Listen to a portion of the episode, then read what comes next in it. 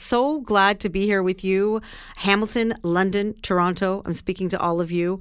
Uh, we have been talking a lot about the budget and the economy, and one bit of news that came out this morning showed that our unemployment rate has fallen to the lowest level on record 5.3%. Canada added 73,000 jobs in the month of March. Uh, that's l- lower than we have ever been. And so that's something to celebrate. We're definitely above the pandemic levels. More people are working.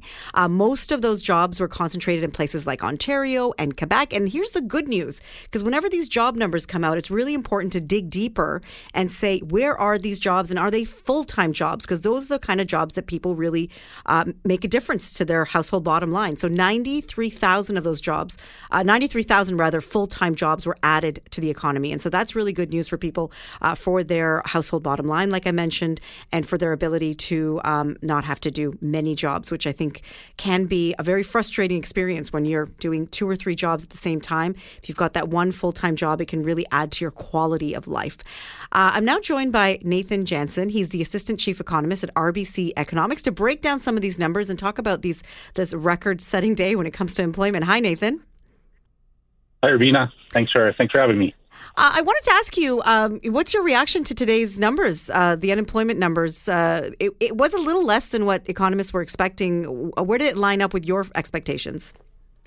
Yeah, I mean, I, I think it was it was close to what we were expecting. Actually, a little bit a little bit stronger, uh, you know, than what we had assumed uh, going going into the report. Um, you know, the unemployment rate uh, in particular, you know, falling back to its lowest level since uh, since at least uh, 1976 is obviously a, a sign of uh, uh, you know a pretty firm uh, jobs market. But I think that that's also you know not really a, a, a new story.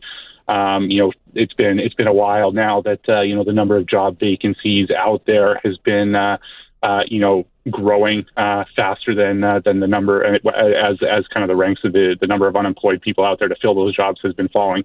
Uh, so labor markets. Uh, you know look extremely tight. They just look uh, you know that much uh, tighter uh, after this morning's data.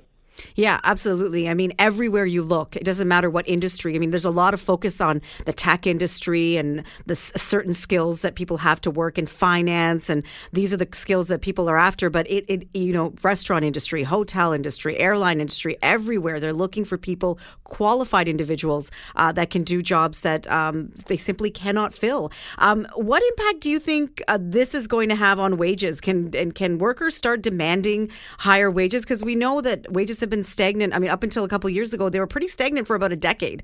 Um, is this now the time where we're going to see wages rise uh, for for Canadian workers? Yeah, I mean, I think all indicators are, are that, that we will. Uh, we haven't seen, you know, a lot of wage uh, growth uh, yet uh, out of the data, um, but the the numbers are starting to creep higher. Uh, you know, hourly wages uh, increased to 3.4 percent year over year uh, in uh, in March, which was up a little bit from 3.1 percent in, uh, in in February. Uh, so we are seeing some of those pressures, and certainly when you when you when you talk to businesses, you know, or just from business surveys, uh, um, you know, they'll say, you know, that they they they want to hire more people. Uh, and they fully expect uh, to need to pay more uh, at this point uh, to do so. So it is, uh, and, and, and as you mentioned, you know, labor shortages are, are, are pretty intense, you know, across the board, across all all industries.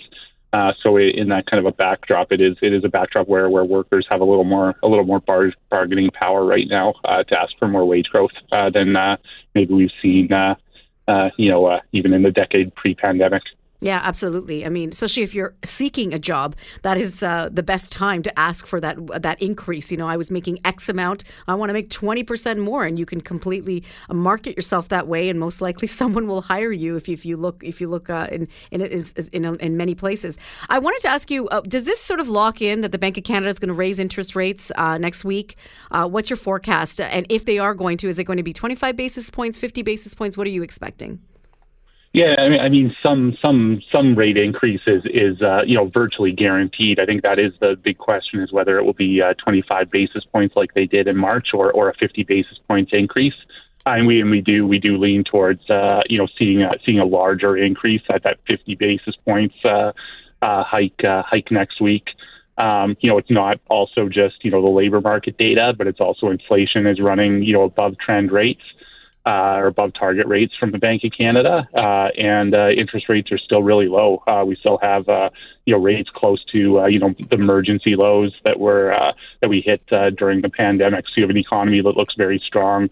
Uh, inflation that's running above target and interest rates uh, that are still exceptionally low, and uh, really it's a it's a path of very little resistance for the Bank of Canada at this point to uh, to at least hike uh, interest rates back to uh, kind of levels um, levels that are no longer at least stimulating additional economic activity, not not necessarily you know tapping on the brakes yet uh, in terms of uh, uh, the growth outlook, but uh, but it, but at least getting up to rates that are not, that are no longer kind of adding to uh, uh, longer run inflationary pressures. Yeah, and people often forget that we're still um, uh, lower than we were post uh, pre pandemic. That the three emergency cuts that were done in March were still in that environment. So we're kind of still have a lack of a better way of putting it, a pandemic interest rate. Uh, we've got to have, see two more increases of 25 basis points before we get to that level where we can see you know how the economy is doing. I, am wondering, you know, during the pandemic, people have taken on um, record amounts of debt, mortgage debt, many people choose that variable rate mortgage uh, that changes uh, with the Bank of Canada announcements as as the banks change their prime rates, uh, whether it's uh, more money going towards interest or your actual payment uh, changing. Uh, how concerned are you about Canadians' debt levels right now as interest rates are rising and, and their ability to manage it? Yeah, I mean, I mean, I think I think it is uh, it, it, it is a concern, and it's something you know that the Bank of Canada, I'm sure you know, is watching uh, closely as well. Uh, household debt, you know, has increased uh, through the pandemic. Um, I would say, you know, um, you know, that mix of that debt has shifted to be, you know, slightly less interest rate sensitive. Uh, you mentioned, uh, you know, mortgage debt. A lot, some of that's variable rate, but a lot of it is also uh, fixed rate, and you know, four or five year fixed rate terms. Um, so, uh, you know, interest rates on those on those mortgages, you know, don't reset uh, overnight. Uh, they kind of filter through to households uh, over uh, uh, over in some cases a, a number of years.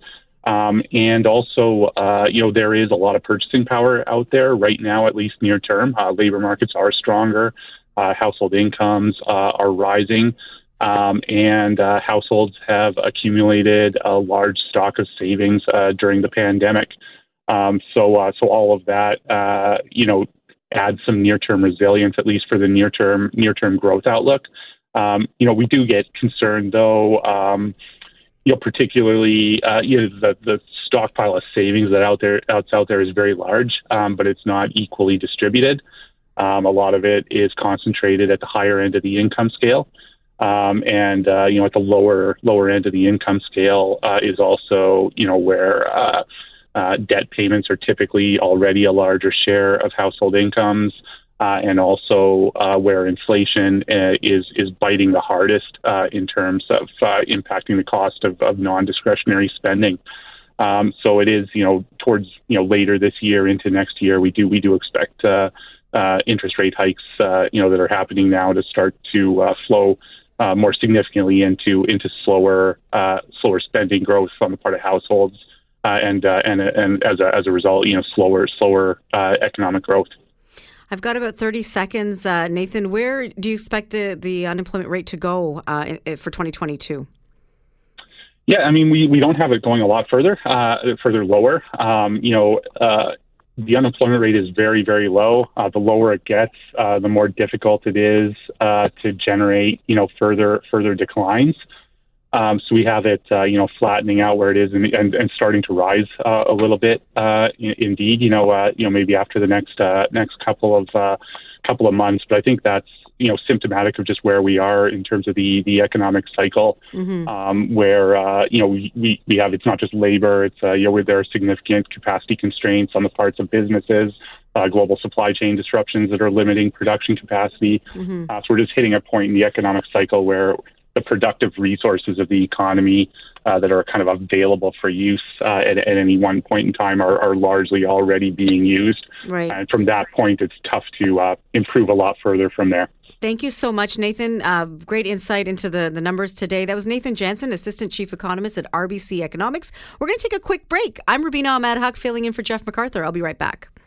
Hi, it's Shauna, and I might be a bad parent because my kids think french fries are vegetables. Hey, it's Ryan, and I might be a bad parent because I went out for wings when my wife was in the hospital after giving birth. Johnny here. I might be a bad parent because in my house, the tooth fairy gives pocket change. But we're not alone. Len emailed us and said his six year old daughter's Tarzan moment going from love seat to lazy boy by curtains made him more proud than any dance recital. and Andy left his two year old at the rink. All right, guys, I'm sure we're not alone. Like Andy's kid.